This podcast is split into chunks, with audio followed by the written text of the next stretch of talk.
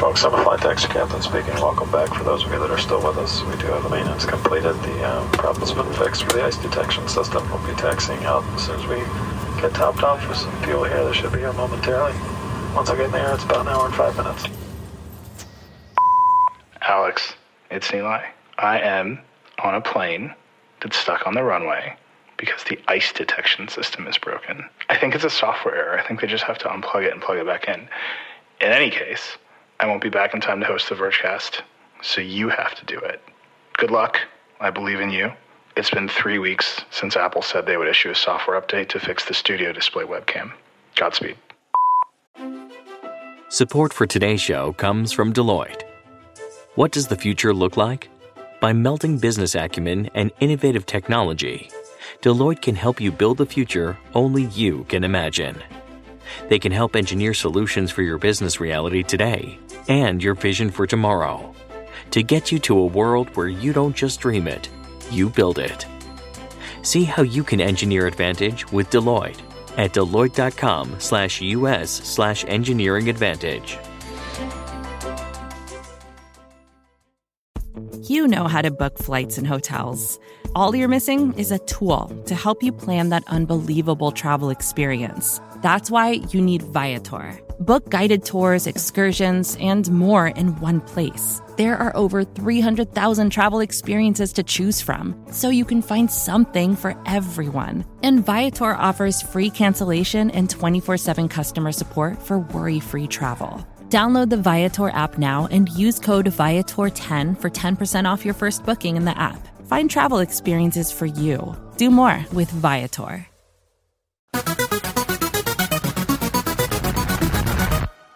Hello, and you are listening to the Vergecast, the flagship podcast of the Edit Button. I'm your host for today, Alex Cranz. Nilay is clearly not here, as you know, because you're hearing me talk. But don't worry, we've got some great people here. We've got Dan Seifert is here, talk about phones. Hello. We got Liz Lopatto here to talk about edit buttons, right, Liz? That's it. Nothing else happened. Yeah, I'm certainly not talking about Elon Musk again. No, we are we are definitely just going to be here to talk about the Twitter edit button. That's the biggest news of the week. Nothing else happened this week. Very very quiet week.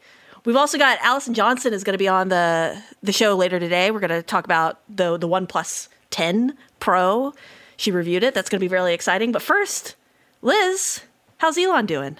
Well, uh, I feel like Elon has made some real strides for the shit posting community in that, you know, he's now uh, invited himself to the Twitter board. So, for those of you who haven't been paying a ton of attention to Twitter, which I don't blame you, it's a strange place. Um, Elon Musk has been one of its power users for quite some time. Uh, so much so that Jack Dorsey, the former Twitter CEO, has said that he's like the ideal Twitter user, which I would just like you to ponder in silence for a second. All right. So the ideal Twitter user should like threaten people and promise subs and break federal laws and break federal laws and yeah pretty much listen i you know long time listeners will remember that i was at the elon musk defamation trial for tweeting about how one of the guys involved in the cave rescue in thailand was a pedophile um, and in that sense, I suppose uh, Elon was ahead of the curve because now it seems like a lot of people are out here calling each other pedophiles. So thanks, Elon. no, he so he filed some paperwork indicating that he'd bought, uh, I think, nine percent, uh, maybe nine point two percent of Twitter.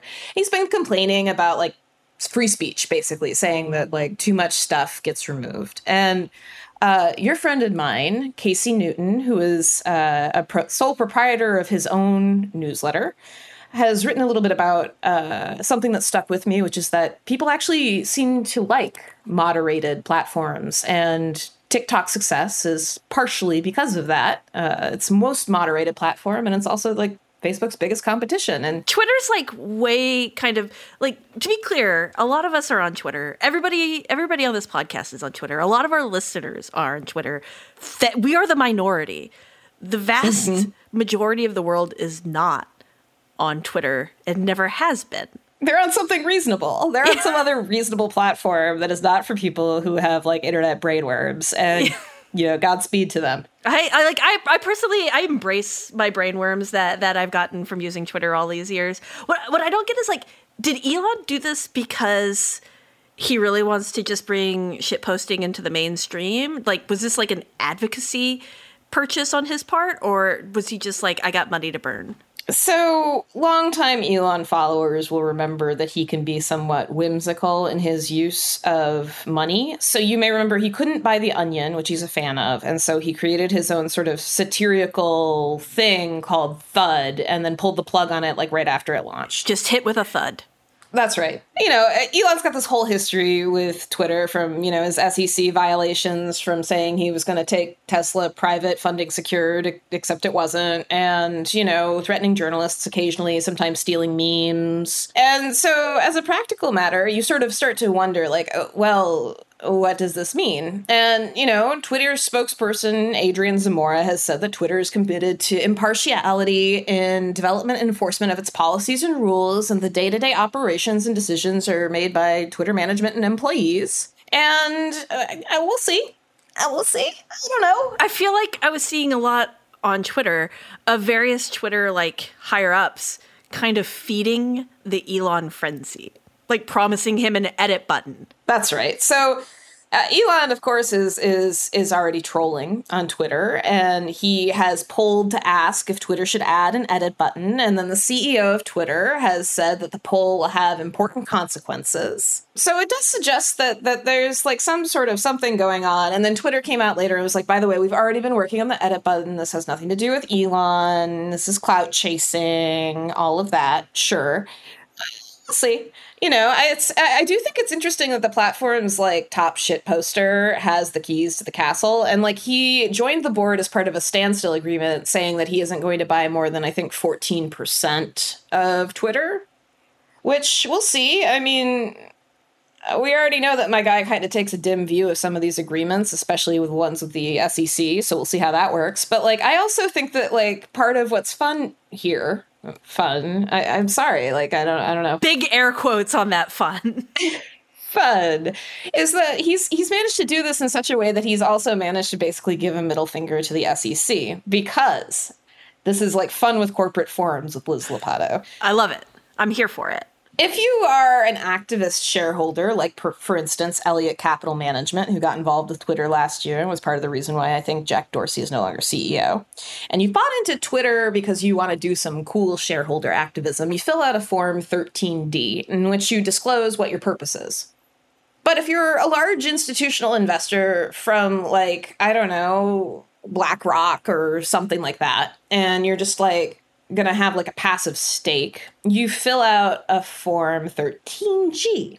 And so Musk initially files a 13G, and then the same day he filed paperwork to join the board. And like, I, I can't speak to like Elon Musk's mind because um, I can't. Yeah. I, I don't know. Like, maybe that was an honest mistake shit happens. I do know that he has previously tweeted that the SEC is an acronym and the E stands for Elon's. Uh, I know that he's gone on 60 Minutes to inform us he doesn't respect the SEC, and like he's certainly beefed with them about what he can and cannot say on Twitter because part of his settlement around the go private thing was that um, he was going to run material tweets by a Twitter sitter, like a lawyer, you know? Yeah. And then he didn't, and the SEC went to court, and then like the judge was like, "This is stupid. You guys figure it out." And so that's they've sort of been it's it's been kind of in a lull for whatever you know, so I wrote about that. And then, like, after I wrote about it, he refiled with a Form 13D, the activist form. And we saw when his buys were. Um, and it seems it, it, the, the 13G seemed to be late, and the 13D suggested uh, it was very late. And so, um, you know, like again, like I, I don't, I don't know lawyer stuff. Well, I mean, like even just this week, we saw another instance of where like SpaceX get, has to go completely redo a permit because they didn't do the mm-hmm. paperwork right the first time. So it sounds like a lot of his companies struggle with doing paperwork appropriate in proper fashion. You know, and again, like people are going to get mad, but I'm kind of sympathetic to this because I also have trouble with the DMV. But I mean, one of the things that the the amended filing proved, as our, our local favorite Matt Levine points out, is that he definitely should have filed earlier because that that new um, filing shows when he was buying each day. So he started buying at the end of January, and then uh, had five percent by March 14th. At which point he should have filed a form by like I think March 24th, and then went on buying, and then later filed his form. What I keep wondering is like Twitter, for the most part, has not been a good buy, right? Like it's Right. its stock has just done fine. It's not a stock you buy to make money. yeah, this is not this is not an investment that's going to take you to the moon, and yet, Well- Elon is now buying it, and Elon has like a history of of being able to to tap into the meme stocks, and this it feels like he's trying. Like, is this Elon wants an edit button, or is this Elon wants billions through meme stock manipulation, or excuse me, meme stock savviness? I would never want to imply that someone is manipulating the market. So here's the thing. As I think we all discovered with Tesla, which to me is the original meme stock, there are a lot of people who trade on their feelings. Yeah. And I think that's maybe the most interesting part of both cryptocurrency and the stock market is that like it's it's people are putting money on their feelings and I can watch it in real time. and, you know, I, love- I love that. And so there's a possibility that he just bought into Twitter because he likes Twitter and that he's, that, I don't know, billionaires have hobbies just like the rest of us and maybe their hobbies are different, right? Like, Yeah. But what did happen is that when he bought in, uh, and it was announced that he had gone, uh, he'd gotten in. The shares went up 27%, which I think was the biggest pop Twitter's had since its IPO, which is interesting because it is, again, getting absolutely clobbered by TikTok and Facebook and so on. So, okay, I, I, this I think puts the SEC in an interesting position because, like, one of the things about Elon Musk brings to a company is uh, shareholder value, which you can see when he sends the the stock up just by buying in. And the SEC's job is to protect shareholders. And so, if you remove Musk from the board, then potentially that hurts shareholder value and the stocks fall, right? Right. So if you're the SEC, like, what do you do here? And like, I the answer is I don't know, but I think we're going to find out. Um, but in the, but in the meantime, I do wonder if this means we're going to see Twitter moving more towards crypto because obviously one of the other things that Elon Musk can influence by tweeting is the price of something like Dogecoin. Yeah. Um, and you may remember he went on Saturday Night Live and Dogecoin promptly shit the bed. So there's there's just like a sort of a lot of externalities here to keep track of. So you're you're saying that like Elon could be going onto Twitter maybe because he likes it, maybe because it's like billionaires have hobbies and that's buying into large social media companies. Peter Thiel did the exact same thing repeatedly and has made a lot of money off of it. Like I guess that is a billionaire hobby. Well, Peter Thiel, in fairness, got into Facebook early and before it was Yeah. public and made more money than God on that. And this is Elon coming in like real late and like to kind of a failing platform that he happens to like. like, Like is he going to make more money than God? I don't know. Liz, I, I, I want to ask. We talked a lot about the stock. I'm curious as to like how much of Elon being on the board and like how much is this? Can we expect this to influence Twitter's product? Like, how much power does he actually have by owning 9.2 percent and having a board seat? Uh, does like the CEO have to like do what Elon says now when it comes to like adding features or you know whatever whim he might happen to have at the moment?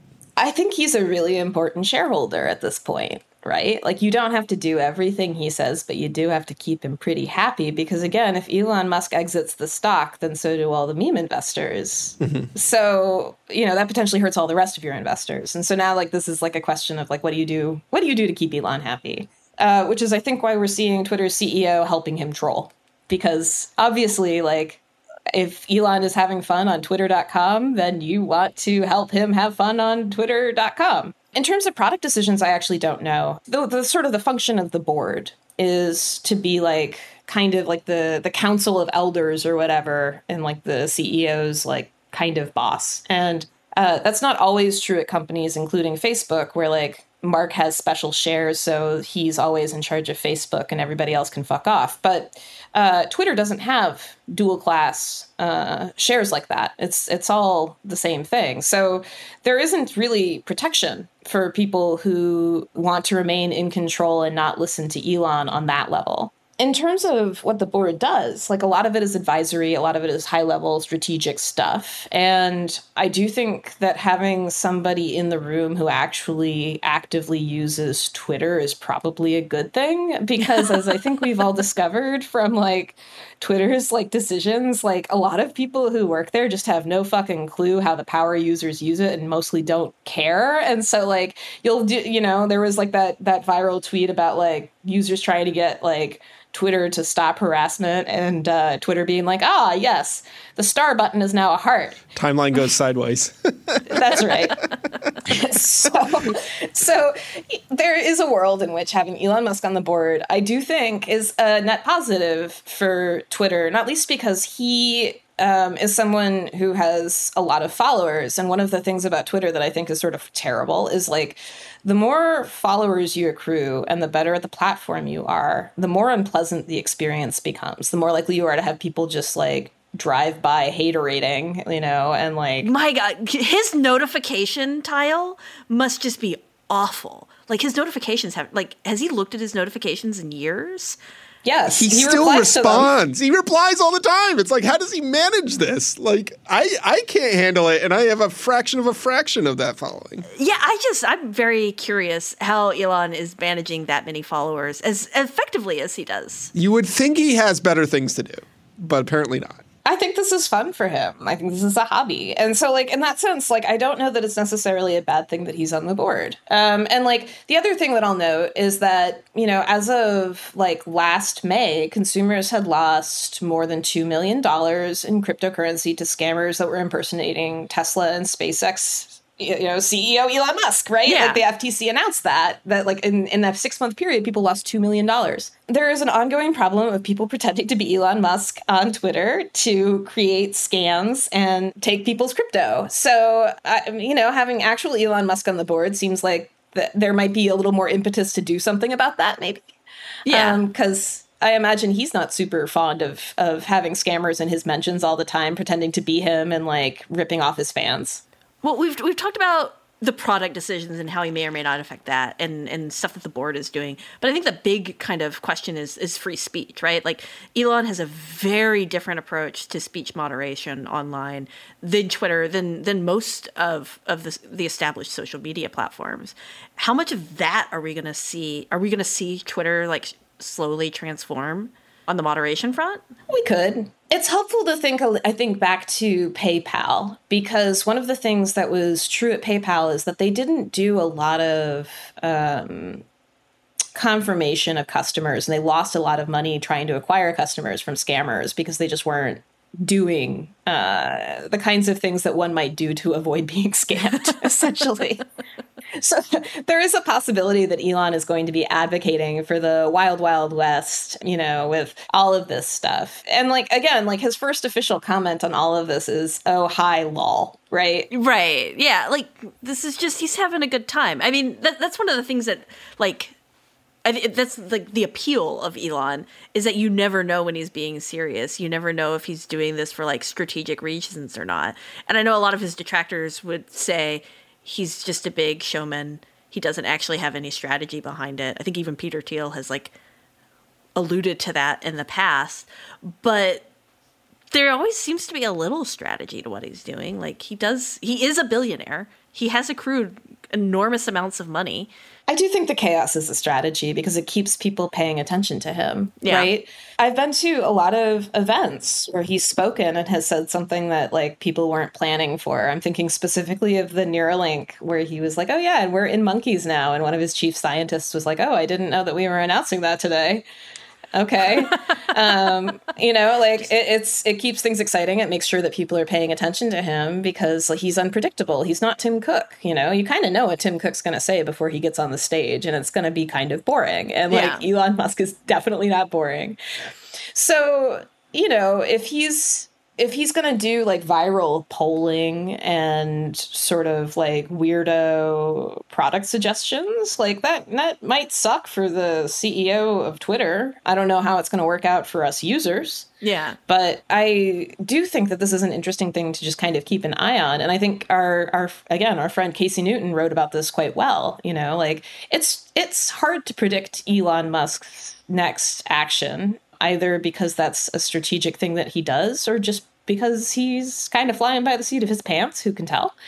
And so I think right now trying to be like, oh, well, this means that Twitter is is not is going to be free speech central or this means that Twitter is going to make certain product decisions. Like I don't think we get to know what this means for a while because it's just impossible to read this man's mind. Yeah, like the, the, the edit button, they were working on it. They'd announced they were working on it eons ago. Like this was pure just fun trolling. Just happened Yeah. to be like nicely timed. But I do still want to talk about the edit button because I personally am terrified of an edit button on Twitter. Like I just keep thinking of the platforms where you could edit and like Tumblr. Yeah, Tumblr, like Facebook, I think you could even kind of do it in the very, very early days. And like, do we really want people to be able to go back and edit what they say and one, like, disrupt the course of history to some respect, right? Like, that's really bad for for historians and people looking back on this stuff for archival purposes. But it's also like you can make people say some really weird stuff with an edit button, I assume. I mean, there's a lot of like technical solutions to all those problems. I mean, whether whatever Twitter decides to do, like they they say that they're rolling this out or will be testing it for Twitter Blue users, which is their paid subscription service. So yes, it looks like you're going to have to pay to have this edit button. But I mean, they could do things like putting a timer on it so you can only edit within 90 seconds or something. A lot of people are want to use edits for fixing typos, and right now the solution is to delete the tweet. So like if it had a, a window that you could edit, just like you can undo emails that you send in Gmail. You can set like various like 10, 15, 30 second windows. Or maybe they could do like a, a way to show edit history, which I think how Facebook handles it. I've actually used Facebook in a long, long time. But like the the if uh, you make any edits, you can look at the history of it and see the version of like what it was before and what it is now. Those would kind of like address a lot of those initial concerns about somebody changing something that's part of a public record. But the other part of the thing that Facebook or I mean excuse me Twitter announced this week is that like Twitter doesn't really care about historical records. Like uh you know true. they they announced this week that like when you delete a tweet it's going to break every single embed of that tweet which historically did not happen if a tweet was deleted and it happened to be embedded in an article or another place using Twitter's native embed tools uh, you would be able to see what the text of that tweet was now it's going to be gone like they're using some like hacky JavaScript that you can kind of disable and get around it but uh, most people aren't going to. So most people are just going to see a blank spot there where uh, a formerly deleted tweet was. So like I don't think Twitter really thinks or cares that much about historical record. I think it wants it wants people to use its service more ephemerally than than archivally. So Yeah. you know, it wants people to be uninhibited and and speak their mind and share things easily and and not feel like it's going to live there forever for them. So it wants shit posters. it wants shit posters. But, but like why don't they why doesn't it have a native way to automatically delete your tweets? Like it, they don't serve that they don't have that feature. So I don't know. Twitter's a weird company to try and, and figure out its thinking behind. So I gotta say, like, I definitely feel like Elmo and the Hellfire here about the edit button. Like, bring it on. Like, don't like time limit it. Like, don't don't do anything reasonable with it. Like, this is Let already chaos reign. yeah, this is Twitter. like, it's already chaotic. It's a mess. Like, it's a place for like people to like be absolutely wild online, and it's like entering the arena. And like, if that's if that's what we're gonna do, let's just let's go all the way there. Like, why the fuck not? Yeah, just absolutely blow it up. Well, I think it's going to be very interesting any way we kind of look at it. Like, who knows? Is it going to become the the shit posting supreme? We've said shit posting so many times on this podcast. we are definitely hitting our quota of shit posting mentions. This is what you get when Nilay doesn't show up. Nobody stops me from swearing. We're sorry. Nilay is actually going to have to come through and manually bleep out every single one. That's what he's going to be doing on the plane, just bleeping them all out while cursing probably us at the same time. I feel sorry for the people sitting next to him on the plane. It's going to be rough. But Liz, thank you so much for coming and chatting. It was my pleasure to be here. Always fun to say hi. Liz is going to go. We're going to take a break. And when we get back, Allison is going to be here. We're going to talk about the One 10 Pro. There's a whole bunch of monitor reviews, there's some Samsung tablets. It's going to be fun. This episode is brought to you by Shopify. Forget the frustration of picking commerce platforms when you switch your business to Shopify, the global commerce platform that supercharges your selling wherever you sell. With Shopify, you'll harness the same intuitive features, trusted apps, and powerful analytics used by the world's leading brands. Sign up today for your $1 per month trial period at shopify.com slash tech, all lowercase. That's shopify.com slash tech. Another day is here, and you're ready for it. What to wear? Check. Breakfast, lunch, and dinner? Check. Planning for what's next and how to save for it? That's where Bank of America can help. For your financial to-dos, Bank of America has experts ready to help get you closer to your goals. Get started at one of our local financial centers or 24-7 in our mobile banking app. Find a location near you at bankofamerica.com slash talk to us. What would you like the power to do? Mobile banking requires downloading the app and is only available for select devices. Message and data rates may apply. Bank of America and a member FDIC.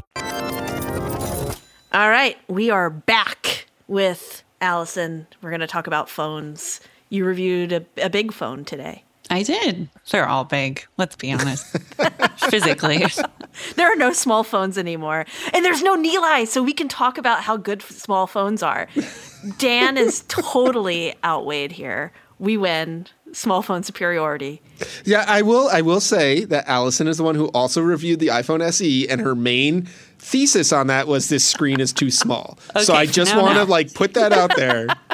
but let's talk about the OnePlus 10 Pro, which is a very different phone than the. SE. So, yes. Okay. It's, it's it's large, but I actually for a big phone, I like how it feels. It has that slightly taller 20 to 9 aspect ratio screen. Um, so it just feels like a little bit nicer in your hand. And that there there's tons of things I really like about it, like personally, but it's really hard to recommend. And it just comes down to two things. It does not work on AT&T 5G and it never will apparently It's like the reverse of the original iPhone. right Just you can do only not this carrier. Will it work on Gen 5 Sys when it comes out? oh that's the question isn't it That's like I think a lot of people care. I think a lot of people want to know.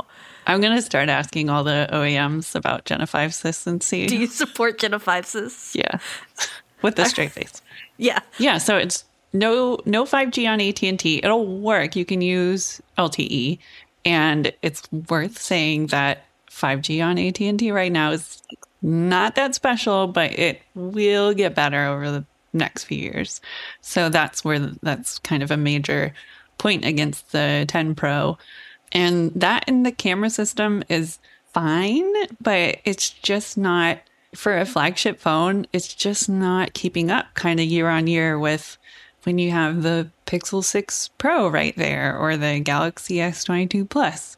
It kind of sucks to be like, yeah, it's just fine. It's okay. I feel like for $900 your phone probably needs to be more than fine. Yeah, yeah, I think so. What I thought was so funny was that like you still really like this phone. Like it's not great. But what is is it just charm? Is there like a charm to the phone? I think maybe. I think it charmed me. Well, first of all, it's green.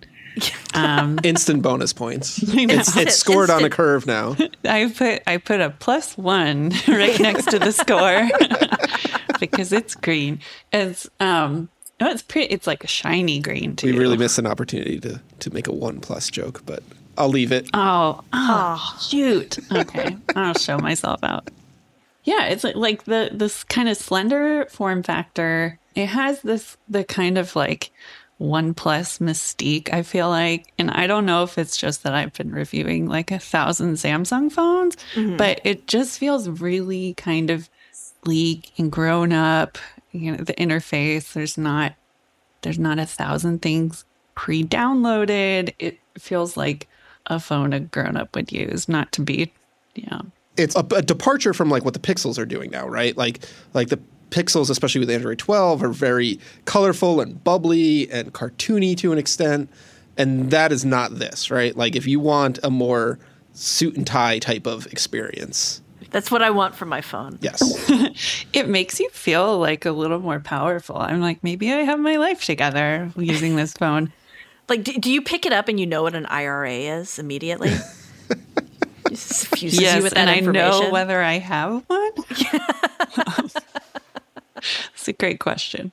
Yeah, it's it, Android 12, especially with the Pixel phones, is kind of all about you know Material You and the colors that throughout the system match your wallpaper, and it's fun and it's quirky. And I like it when I use the Pixel 6, but I picked up this phone, and it it is you can customize it for sure, but it still has like a little bit of a OnePlus flavor to it and I was sort of, I, I think I like it. I think I like it a little better. That's wild. Just a little, a little more nice. Yeah, it's fancy. I felt a little fancy using this phone. little little top hat, little little Yeah. monocle, Yeah, and an IRA. Like, wow, th- this. I opened an IRA and I uh, walked with a spring in my step But when I. it's it's still it's it's nine hundred dollars, and it's not as good as the other phones in that that range, right? Like the camera quality is not as good. Yeah, and it it's OnePlus is still really leaning on this Hasselblad um, kind of partnership they introduced with the Nine series last year, and their line with that is that the color science is informed and tuned by Hasselblad, you know, legacy camera maker. But is is that sort of like how what was the phone maker that was like, yeah, we use Leica in our Uh, Huawei had a yeah, Huawei had a Leica partnership for a few years. But yeah, so like Huawei and, and Leica, that that whole partnership was kind of proven to be a little bit of just PR smoke. Like it was just some marketing speak. Is is Hasselblad and, and OnePlus the same way? Yeah, they've kind of they've made some allusions to even down the road it could mean that Hasselblad has more of a hand in the design of the hardware, which is is more interesting. Like, will they really? Is this Hasselblad's like medium format, big cameras, and this True. is like what? Not even this is a tiny sensor Yeah. on your phone. Maybe they'll go the Sony route and it'll be something you can like clamp onto the back of the phone that is a medium format sensor. Just a big old lens. Just Yeah. slap it on there. I But mean, just to clarify, for now, the 10 Pro, just like the 9 Pro, the Hasselblad partnership it amounts to software, interface slash features, maybe color tuning, if we believe what they're saying, and a logo on the back, right? Like the the they're not involved in the lens or the sensor or or anything Right. on the hardware side of things. Okay, but the color tuning, are you seeing differences in it versus like Samsung's aggressive thing? I get, I mean, I can see a difference between, but it's a really kind of general, like, I can see what Samsung's doing. I can see what a Pixel phone is doing. You know, uh, one plus, it's nice. I think the colors look nice and I, I prefer it over a Samsung. I just wouldn't go as far as like, this is Hasselblad color. You know, it's, it doesn't just scream at me like it's some kind of magic color science. It, it's nice. Yeah. What is Hasselblad color? Yeah, I was going to say that's like not like a like I feel like if you speak to photographers, a lot of them will know like Canon color is very famous and like well known, and if you go back far enough, you've got like Kodak and Fuji and and the film stocks have like their known colors, but like it, I've I've been really invested in photography for decades, and I could not describe Hasselblad color science to you. So Yeah, that was my impression too. Someone get Fujifilm color on a Yeah. smartphone. That's the that's the phone I'll buy. I'd be into Like- that. Why has Kodak been spending all of this time with terrible CES booths and not making actually good products when they could be like Kodak color? Because Kodak's barely a company at this point.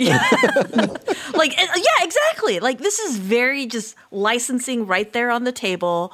You'll get like $5 for every phone. You'll you'll make twenty dollars. It'll be great. Like, come on, Kodak, sign on. so the OnePlus 10 Pro is it's kind of a weird launch, right? Like we're getting it late. It's like three months after it came out in China, but we're getting it now finally in the US.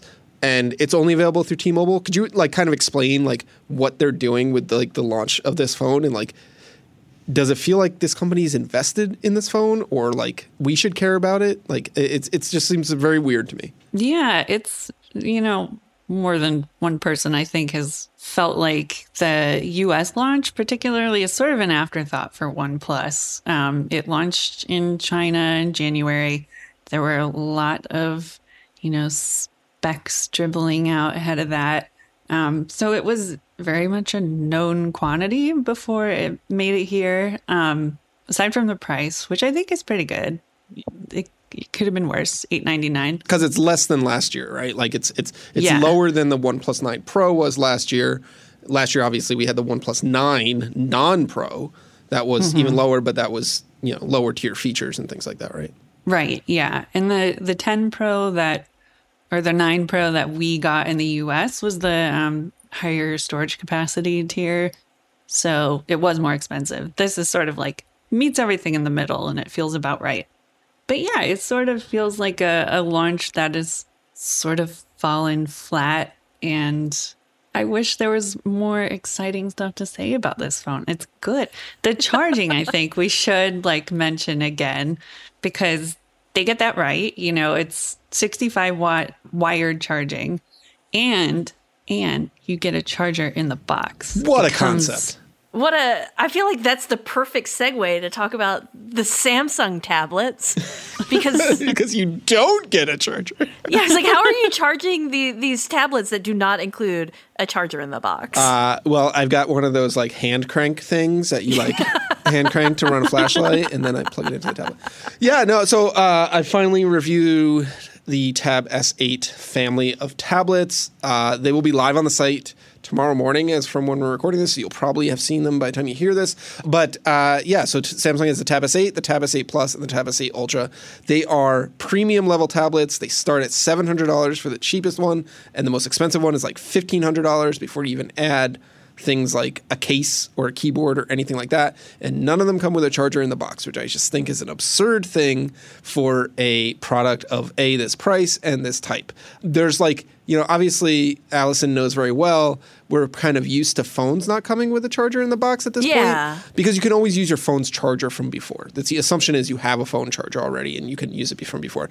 I don't really buy that assumption. I think a lot of people just end up buying third party chargers uh, because yesterday's phone charger is not as powerful as today's phone charger and doesn't charge your devices quickly. But that problem becomes magnified on the tablets because they're so much bigger. So like if all you have is like this dinky 5 watt charger from your phone and you're trying to charge this $1000 tablet, it's going to take like forever to charge the giant battery in this thing. And they support up to 45 watt charging, but in order to do that, you have to buy a separate charger. So not only are they expensive, but they also kind of demand that you buy another charger. I feel like if I opened the box and I pull out my big thousand fifteen hundred dollar fourteen point three inch 14.6. fourteen point six inch tablet that I've spent fifteen hundred dollars on, and I pull it out of the box and I do not see a charger, I'm contacting Samsung because I'm sure there's a mistake. I would write a letter. I mean, I mean that's what I did when when when I got the review units in. I opened them up and I contacted Samsung. and was like, "Is this right?" and they're like, "Yeah, no, that's Oh, how it is." Uh, so you know, it, it's a bummer. Yeah, they, they have their reasons. I think the reason is fundamentally profit margins, not the uh, environment or anything green of that sort. But going into this, you should know that you're not getting a charger with it. That all said, uh, I've had the privilege of reviewing a lot of Samsung tablets over the years, and uh, the general consensus every single time is the same old Android tablet story of like Android tablets are poorly supported, they don't have optimized apps, they're not as good as the iPad, uh, you, so on and so forth. And this time around, that still is the case, but it's not like the full story. And especially with the Tab S8 and the S8 Plus, which are the lower, the less expensive ones. So they're like $700 and $900. the ones you would actually want to buy. yeah, the 11 inch model and the 12.4 inch model. They are basically updates to the Tab S7 line from two years ago. If you happen to have a Samsung phone and you are like invested in the Samsung ecosystem, you're a Samsung phone user, maybe you've got an S21 or 22 or maybe even a Fold and you've got Samsung Galaxy Buds and things like that. There are like a lot of things that make sense for you to buy a Samsung tablet instead of an iPad now. So there's like integrations where uh, you can send your text messages from the tablet, just like you would on the phone, or obviously any apps you buy on the phone are going to be available on the tablet which wouldn't happen if you bought an ipad uh, other integrations that like ipad and iphone users are familiar with like the ability to turn on mobile hotspot on your phone right from the tablet is now available so like there's these kind of like integrations that if you are bought into the samsung family of products i can like squint and see the reason why you would buy a samsung tablet at this point I want to know who those people are. Like, I know in Korea that makes a lot of sense because Samsung is just like the number one f- phone in Korea. There's two co- phone companies in the U.S. that sell phones, right? it is Apple and Samsung. So, like, I think there are a lot of people in the U.S. who who kind of fall under that. They they they got a, a Samsung phone because like second most popular company. Very few people want to buy Pixels, and very few people actually buy OnePlus phones. So, I mean, a lot of people own Samsung phones. A lot of people own Samsung earbuds to go with their Samsung phones that don't have headphone jacks. So, like, makes sense. The earbuds thing, uh, I should say, is like very similar to Apple's ability to switch uh, your AirPods from your phone to your tablet automatically. Samsung's basically adopted that feature for its own devices now. So if you have Samsung Galaxy Buds and they're connected to your phone, and then you go pick up your tablet and start playing music or a video on that, it will automatically switch the audio over, which is like a, a great convenient feature when it works. It never works. Keyword. It always activates. Like if I get a notification on my phone, it'll be like, "Oh, do you want me to switch over?" And I'm like, "No, I don't want you to switch over." Yeah, I mean, like even Apple doesn't have that like ironed out entirely. I'm not gonna I'm not gonna try and say like anybody's really figured that out completely, but it is a feature that I personally use all the time between Apple devices. It's nice to have it on the Samsung side of things. It's nice to have those quality of life things, but like that only works if you have Samsung's products. If you have a Pixel phone or if you have any other Android phone, you lose out on like all of those integrations. And so like it makes less sense to buy a Samsung tablet at that point. You start to lose a lot of those advantages, and then the conversation becomes like, well, okay, maybe you should just buy an iPad um, because you're going to lose these integrations. You're not going to get the benefits of them. I personally think that the Tab S8 is the most compelling of all three, which is the smaller one, because the way that I use a tablet is for like watching video and reading magazines and reading books and stuff like that. And a smaller size is much easier to do that with. If you are, you know, more into like maybe game streaming, which is one thing that Android does do better than iOS, maybe the larger screens would be more compelling to you. But I think most people should probably stick to the Tab S8 or the Tab S8 Plus, and let's let the Ultra let's let that bake for a few more years before we start spending big bu- bucks on that thing. The Ultra's the one with a 14.6 inch screen. It's a dazzling display. It's a lovely screen to look at. But realistically, like I remember there was a couple many many years ago. I think HP did an Android tablet that was like 17 inches. Samsung had a 17 inch Samsung Android tablet. They tried to pitch it as a kitchen TV, and it came That with like a it. built-in kickstand, and you're supposed to put it in the kitchen and watch TV. Yes, but like it wasn't even framed as like a tablet so much, unless uh, outside the fact that it had a touch screen. Whereas this is like very much like you buy it, it comes in the box. There's no keyboard or anything. That's a $350 add-on, Okay. which is a lot of money. And and so it is a tablet first and foremost, and it runs Android, and it, it has like mobile software on it. And my my opinion of this, and I should say always that a review is an opinion based on my experience using it, is that this is the size of a laptop, especially once you add the keyboard. It's it's as big as a laptop. It's as expensive as a premium laptop, and so the expectations of it, of what you can do with it, should go up and are commensurate to what you expect from a laptop. And it does not hit that because it runs into the limitations of being a mobile operating system very quickly. Okay, wait.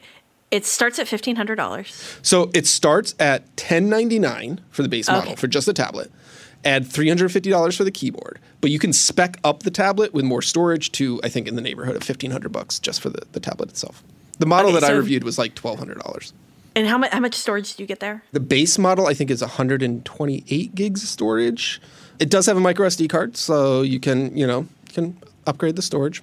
I'm just going to throw this out there. You can get the Asus ROG Flow Z13, which is also a very large tablet, Yep. for $1,900. And it includes the case with the keyboard, right? Mm-hmm.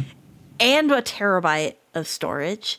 And RAM and Windows. So it actually works as a computer. It can run PC games.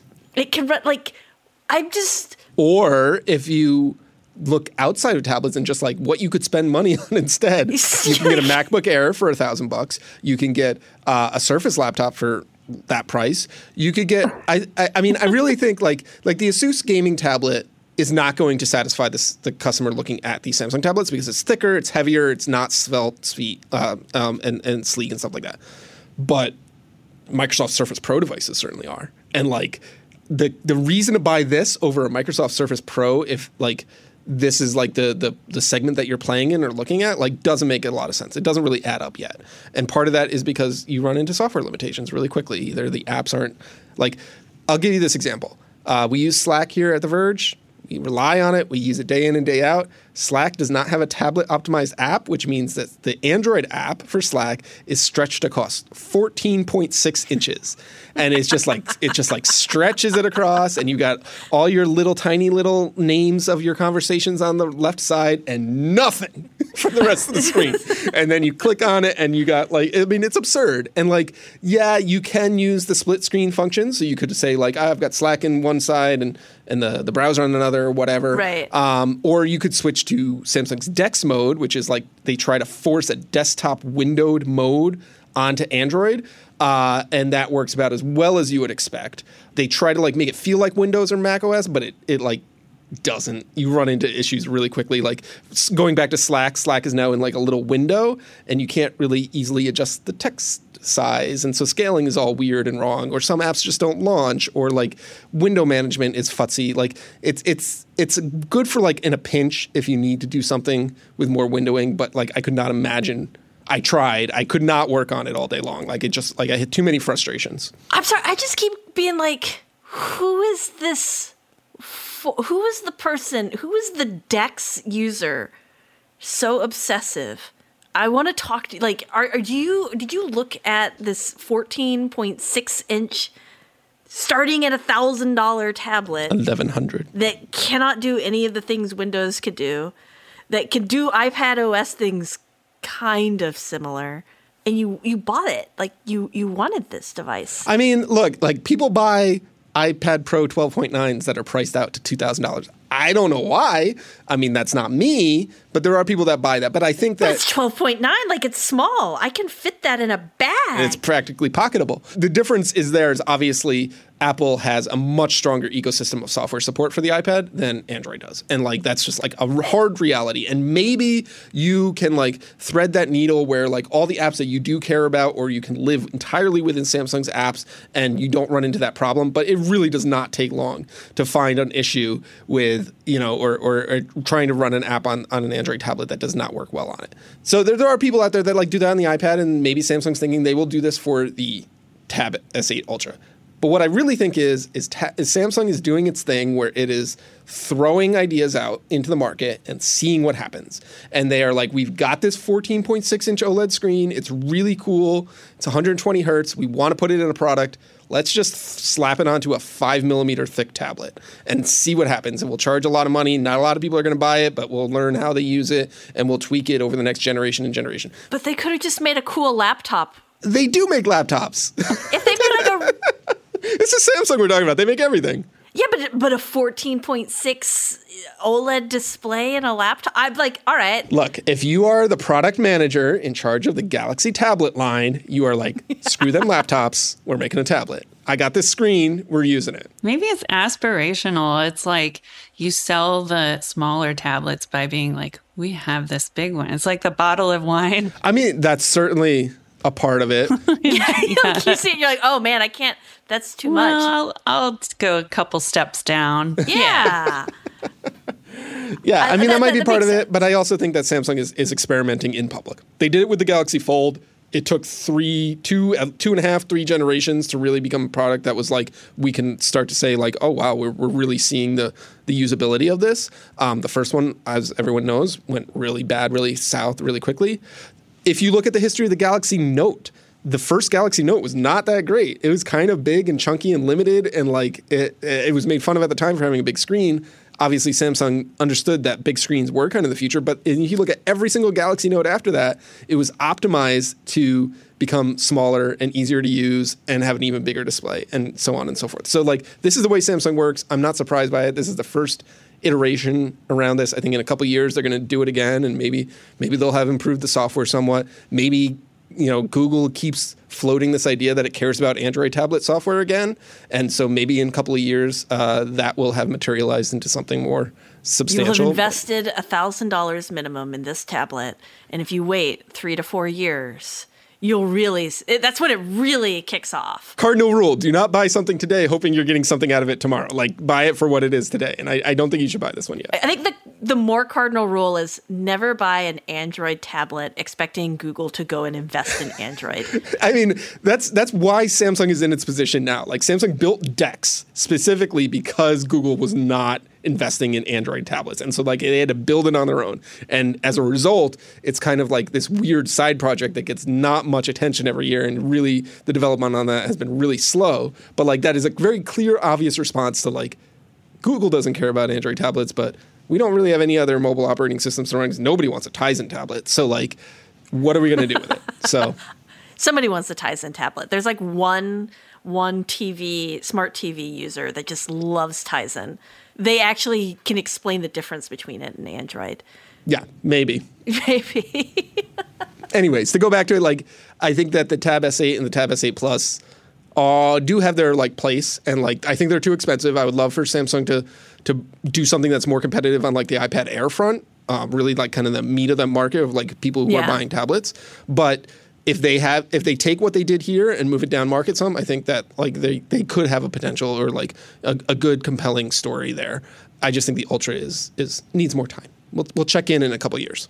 Little little more time. And there was there was one more big display this week, which was a Cam did a, a, a review of the Alienware Alienware's new QD OLED display. You want to you want to take a stab at naming that uh, product name on uh, on the microphone? I'm not even going to try to do it from memory.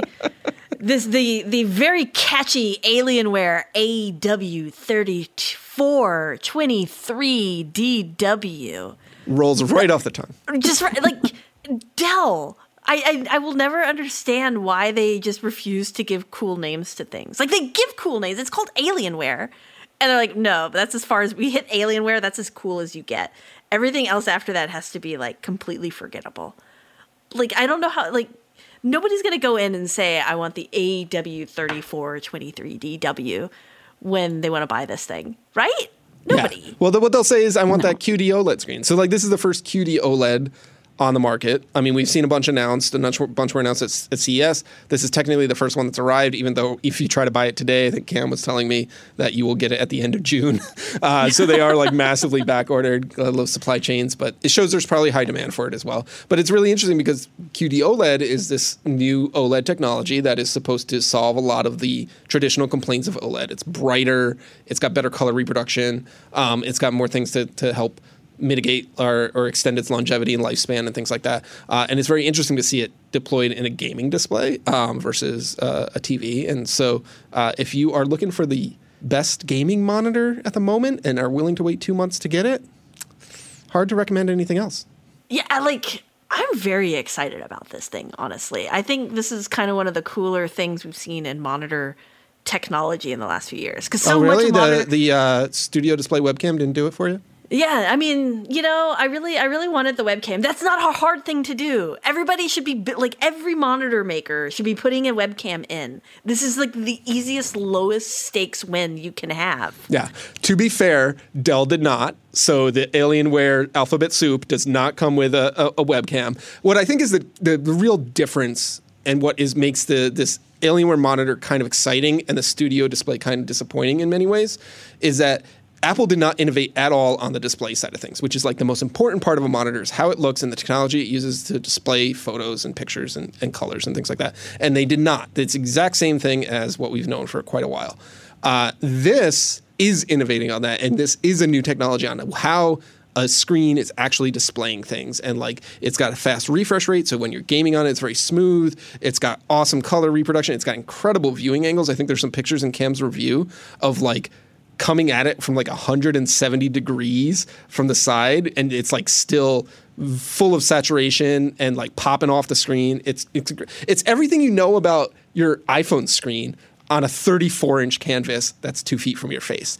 Uh, and so it's like really quite incredible uh, when you're playing games on it, but even if you're just like using it as like a standard monitor. Uh, we tested it with both Windows and Mac. Mac, you might be hit or miss with the HDR modes, but the f- refresh rate uh, worked on a couple different Macs. I see. I don't judge the monitor for this because I'm using an LG monitor right now with HDR with my Mac Studio, and Apple's HDR mode is not. I mean, to be fair, Windows HDR is not great either. Yeah, So- like like neither neither company has figured out like what HDR means, and even like we're seeing that with games too. Most unless you're in film and TV, HDR is like extremely hit or miss on whether or not it will just make a garbage out of your display. just like I use an HDR monitor with my Mac, and I have to have HDR off because H- when I turn HDR on, it just washes the whole. the yeah, whole everything just washes out. And sometimes when you, like when you play a game, sometimes you'll be like, I'm going to turn on HDR mode, and everything just descends into darkness. and you're like, okay, I didn't actually need it to be a candlelit scene. Like an like I think I feel like candles put off more light than this display does. And so I I'm not going to knock it for that.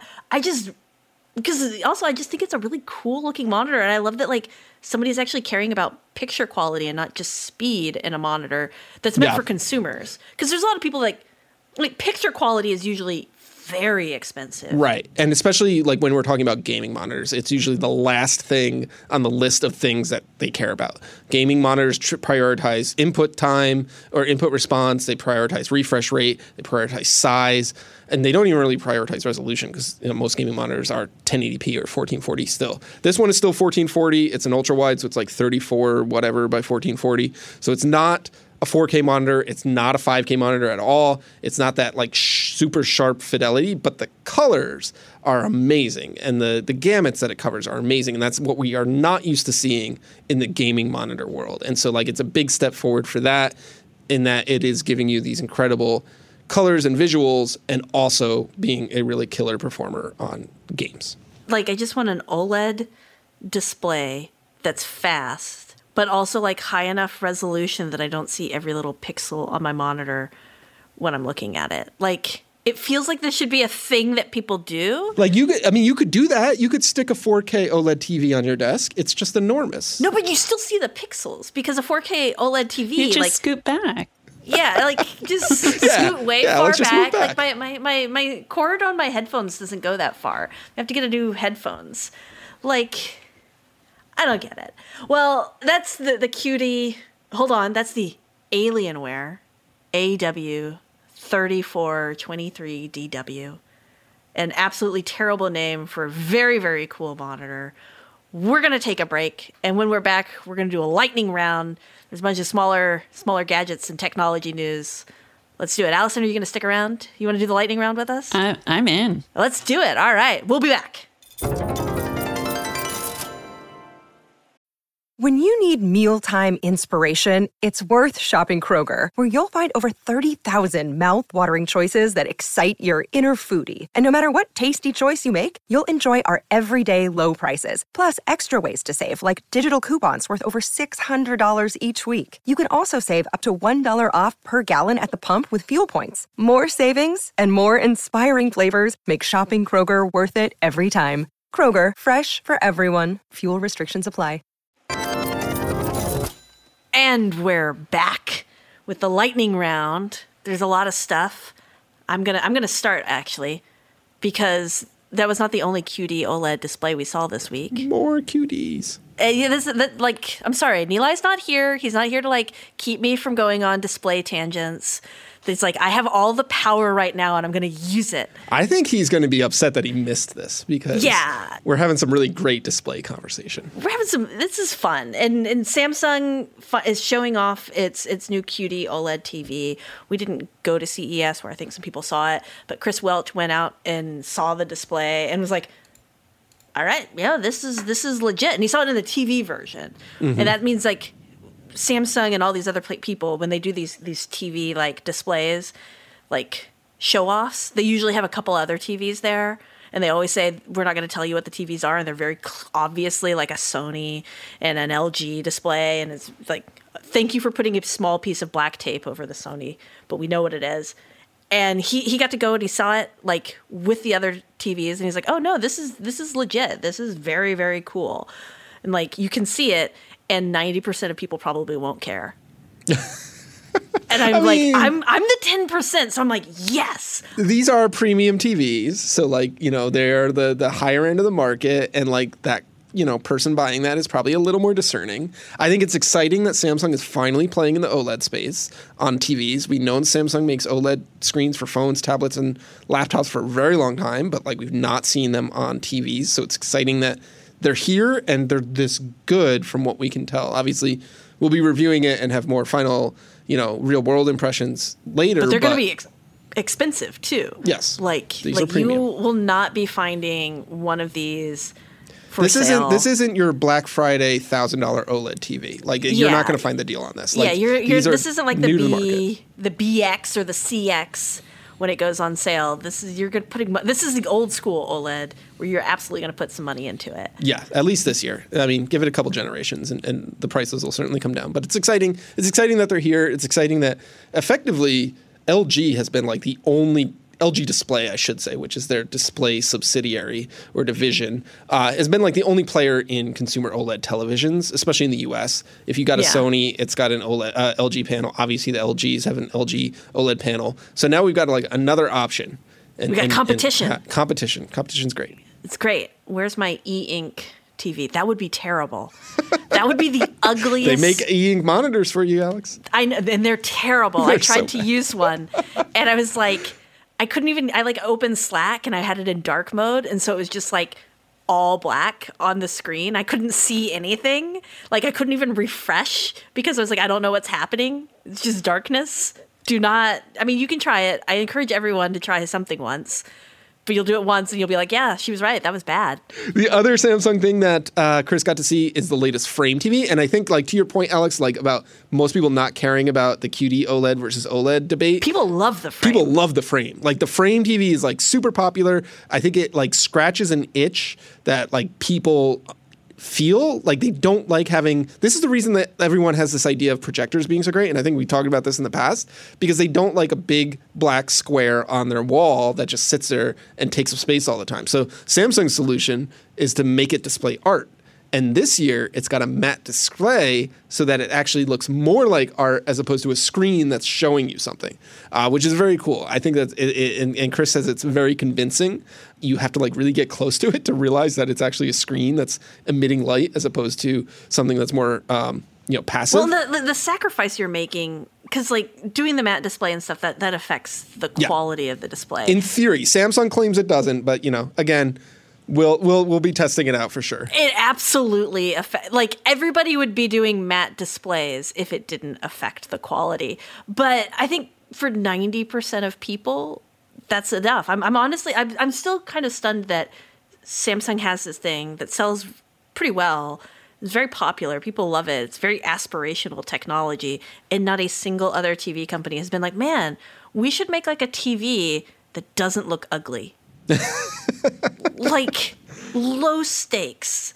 Like just make Yeah. it look like a cool frame. And everybody's like, no, we're just to make the black square real Square. And the frame is not new. It's been out for like half a decade at least. So like there's been there's lots of time for other manufacturers to get in this. I, I think, you know, it depends on the technology that they rely on. LG loves its OLED TVs, right? That, that's like their premium flagship you can't technology. do art you can't leave a static image on an OLED TV. It will absolutely degrade the panel and then you'll have burn in. So like Samsung's using LCDs and mini LEDs here that uh, it can get away with that much easier than say LG could. But, you know, why isn't TCL doing it or whatever the other brands? I wonder what the power bill is like. Maybe that's the reason. Because you've got a TV on for just 24 7. Well, they have they have the sensor in there, right? So like it turns off if nobody's in the room, and then if someone's in the room, it comes on, and it's got the ambient light sensor and it adjusts it and all that stuff. I think the like if you look at the, like the, the power usage on them, I think the max watt usage is like sixty watts. It's not a ton, Okay. and All so right. like that's like a light bulb was twenty years ago. So Couldn't it be e-ink? Did we or did we come full circle? Because if, but what if it was e-ink? But what if it was e-ink? What if it was like you just roll an e ink, like like how the uh, the LG rolling display? You just roll an e ink display in front of it, and you're like, bam, beautiful black and white art. Yep. That's it. Uh, This is I, that is a somebody can take that idea. I've just put it out there in the Al- world. Alex would buy that. like I would buy that. I like at least Allison sounded like she might almost buy I probably yeah, sure. I get one. Yeah, like see that two customers. I would want it to run the Kindle app. just watch Read ebooks on my on my e-ink TV. just really enjoy it. All right, Allison, what, what's what's the news that you love today? Um, I was just really loving Andy Hawkins' Back to the Future jokes with this DeLorean uh, story. It's I don't understand cars. I don't follow cars, but there's a DeLorean that's going to be an electric vehicle in the future. So Like, they say. So they say. It's sound. There's a very like dubious kind of vibe to this article. They've uh, promised this before, I guess. Yeah, it, it'll presumably go 88 miles per hour. It will presumably not run on nuclear fuel. That's, It won't. It won't run on a, a blender or food I mean, it will. Right. actually, depending on where you live, it will be running on nuclear power because you're gonna have to charge it, and maybe you Oh, get your power true. Power. So, oh my god, But can you get to the future that way? I do not think you can get to the future. Yeah. But yeah, DeLorean, like, was it a, this big like car company? They didn't really make a whole lot of cars, right? Uh, no, they have a very famous uh, uh, fall from grace story. John DeLorean had a lot of legal troubles, uh, which eventually tanked his company, and so they became iconic when you know Back to the Future came out in the mid '80s, and Doc Brown turned his old DeLorean into a time machine. Anytime I see one on the road, I still scream. Yeah, well, I mean they're very rare. Yeah, it's it's like seeing a famous person. I no, I don't even scream when I see a famous person. I'm just like, yeah, okay.